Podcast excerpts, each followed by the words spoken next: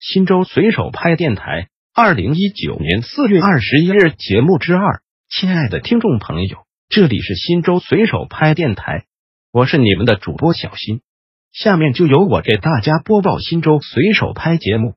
您也可以关注新州随手拍微信公众号 pp 零三四零零零，或者进入新州随手拍官网 www 点零三四零零零点 gov 点 cn 反映问题，互动交流，有拍有反应。二零一九年四月十九日晚九点五十八分，由北向南行驶到七一桥北第三个红绿灯时，指挥信号灯长时间变为闪烁黄灯。以为信号灯在这个时间设置为黄灯闪烁，便继续通行。当行驶到路口一多半时，突然红灯亮了，下行方向的车正等待红灯。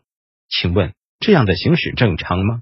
新州市公安交警应于五天二十三小时内进行回复逾期小编，将进行超时回复督办有拍有反应。新州市南关村去年修东环路路边挖开水泥路铺设地缆线没有及时修复。今年前几天下雨大树摔倒挡住路口，无法通行，每天只能从垃圾堆旁边回家。